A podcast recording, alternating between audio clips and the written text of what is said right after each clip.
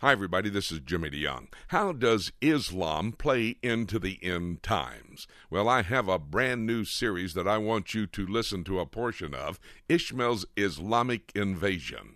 You're listening right now to Let's Take a Look at the Book. This is an opportunity for you to study prophecy with me. We're only going to study a short portion of this entire series on Ishmael's Islamic invasion, but if you'll take a moment and listen, then I will tell you how you can get your own copy of Ishmael's Islamic invasion. Take a moment with me now. Let's listen. I'll be right back. May I move down the corridors of time from 4,000 years ago to about 1,500 years ago? pre Muhammad. Let me talk about this for a moment. This is part of the family. And I'm going to move away just a little bit from the Word of God and start giving you just history. I'll come back to the Word of God, but we need to kind of understand. See, the Word of God has laid the base for all of this. Now I'm going to give you a little bit of history. Pre Muhammad, I want to talk about pre Muhammad, the Prophet Muhammad, and post Muhammad, okay? Pre Muhammad. You know what Arabia was?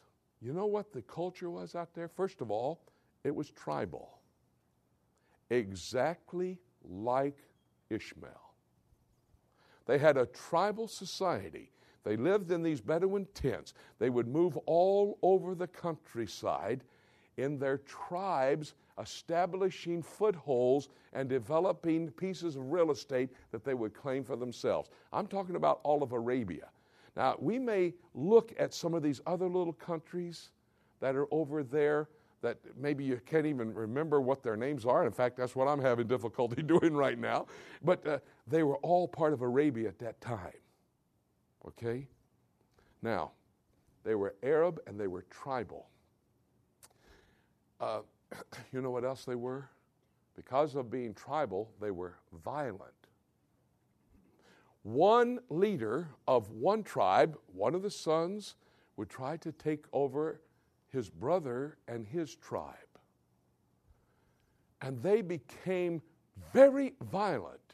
In fact, you want to know what they called the leader of one tribe who would take over the leader of another tribe and bring that tribe into his tribe? A great Islamic fighter. I'm not talking about Muhammad. This is pre Muhammad. The Arabic language had the word Islam in it then.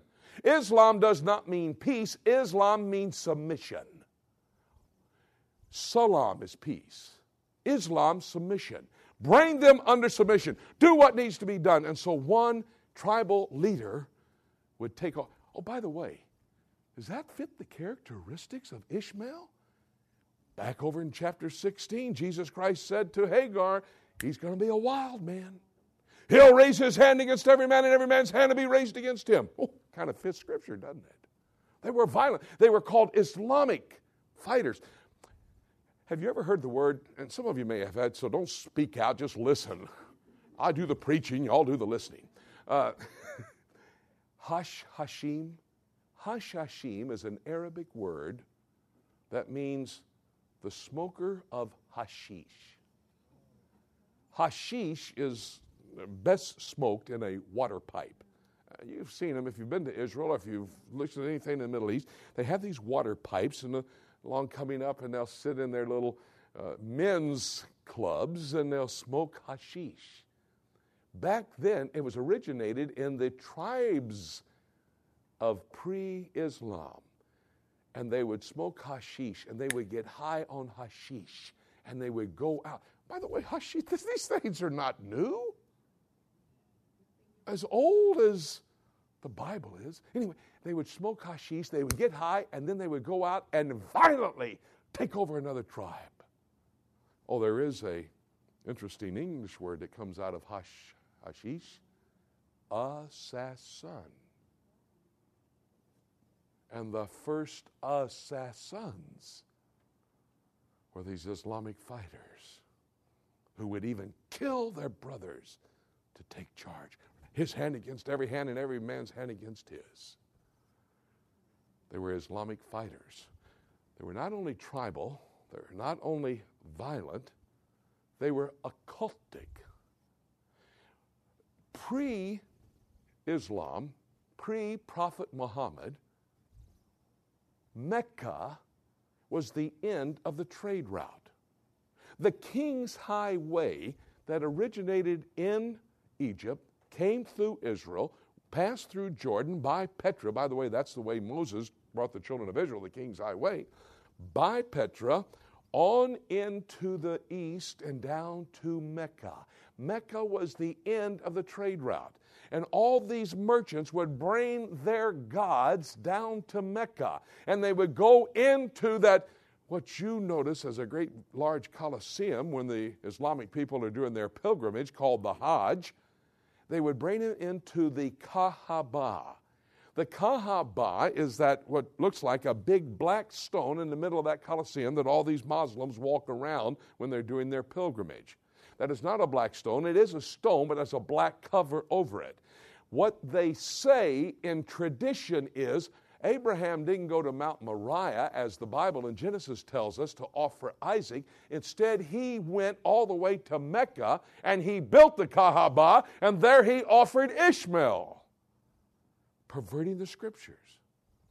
But the Kaaba was the location of a multiplicity of gods of the occult.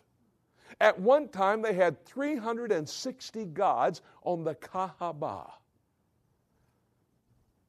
That's pre Muhammad.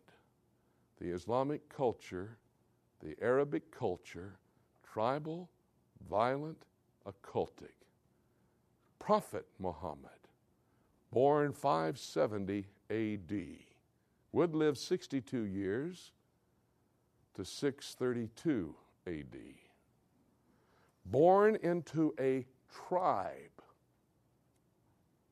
becomes the chief of the tribe. The tribe whose responsibility it is, his father Abdullah had the given responsibility for protecting the Kaaba.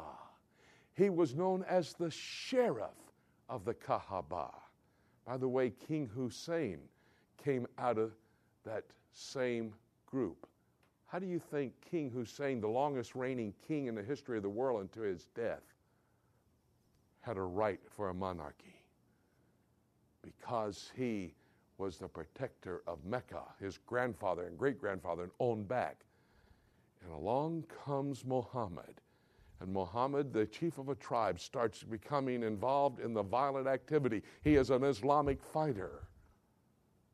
And he says, I'm sick and tired of being involved in the occult. And so he says, Since I'm the sheriff, since I'm the protector of the Kaaba, I'm going to clean it up. And he gets rid of all the gods in the Kaaba, 359 of them, only one left, and that is Allah. Allah, the moon God. Now, I'm not going to develop Allah till tomorrow, but I'll tell you this much right now. Allah of Islam is not our God of the Bible by another name. And I'll show you tomorrow. Allah, by the way, Allah, the moon God, appropriated by Muhammad, was the same God that Abram's father worshiped in Ur of the Chaldees, just down the road. Allah, the moon god, was the same God that Abraham's father worshiped just down the road in Ur of the Chaldees. And so here comes Prophet Muhammad. And he gets rid of all these other gods and he sets up now one God over what he is going to develop into a religion called Islam. And Islam is established in July of 610 AD. Supposedly, Gabriel, the archangel, I'll not develop this, I'll get to more in, more in the morning. The archangel Gabriel supposedly appears to Muhammad and gives him the Quran. We are right now in the month of Ramadan. It's a 30 day fast. They fast from the sunlight in the morning till the sundown in the evening, and then they eat all night. They feast. They fast in the day, feast at night. It's unbelievable. Good idea, I think. But, uh, but we're in the midst of Ramadan. And that's the celebration of the giving of the Quran. And by the way, you know what Muhammad said when he established Islam? I his testimony. I am a direct descendant of Ishmael. Ishmael was fatherless as it relates to the Arab world. He was the father of one nation, Arabia, and he was the father of the Islamic faith. Let me tell you about the family. Muhammad dies 632. Then there are four men who come to power to take over the, the leadership of the Islamic world. From 632 to 732, 100 years, the first century of this faith, Islam spreads like wildfire. It is today the fastest growing religion in the world. In the last 10 years, Islam has increased by 557%. As compared to Christianity in the last 10 years, that has increased by 37%. Islam is the fastest religion, fastest growing religion in the world. There are now 1.3 billion. That is only 200 billion away from being one fourth, uh, 200 million away from being one fourth of the entire world's population. By the year 2004, they suggest it will be one out of four. It's one out of five today, it will be one out of four by 2004. And in the first 100 years, from 632 to 732, it spread like wildfire. You know how it spread? Muhammad set the scene. He set the scene by using the sword. Their proselytizing was not with a book, even though they had the Quran, which they said was God, but it was with the sword. And Islam spread from the western borders of China to the borders of France and all of northern Africa in 100 years. Nothing has ever spread like that in the history of the world. That was for the first 100 years. You've been listening to a portion of a series entitled Ishmael's Islamic Invasion. I talk about Satan's dominion strategy, Ishmael's true legacy, Islam's satanic trio, the Islamic invasion, and Islam, the final solution. These studies on this five part audio series on CD is available to you. You can call our toll free number and our people will tell you how you can purchase your copy. The toll free number is for all across America and that number is 877 674 3298. That's 877 674 3298. Or you can go to our website, prophecytoday.com, and you can order this series entitled Ishmael's Islamic Invasion. I can guarantee this as you study through this five part series, you're going to become aware of the fact that we are living in the last days. The days that Jesus Christ will return to this earth. But remember, seven years before he comes back to the earth, the rapture takes place and we're caught up to be with him. By the way, the rapture could happen at any moment. And having said that, there's nothing left for me to say except let's keep looking up until.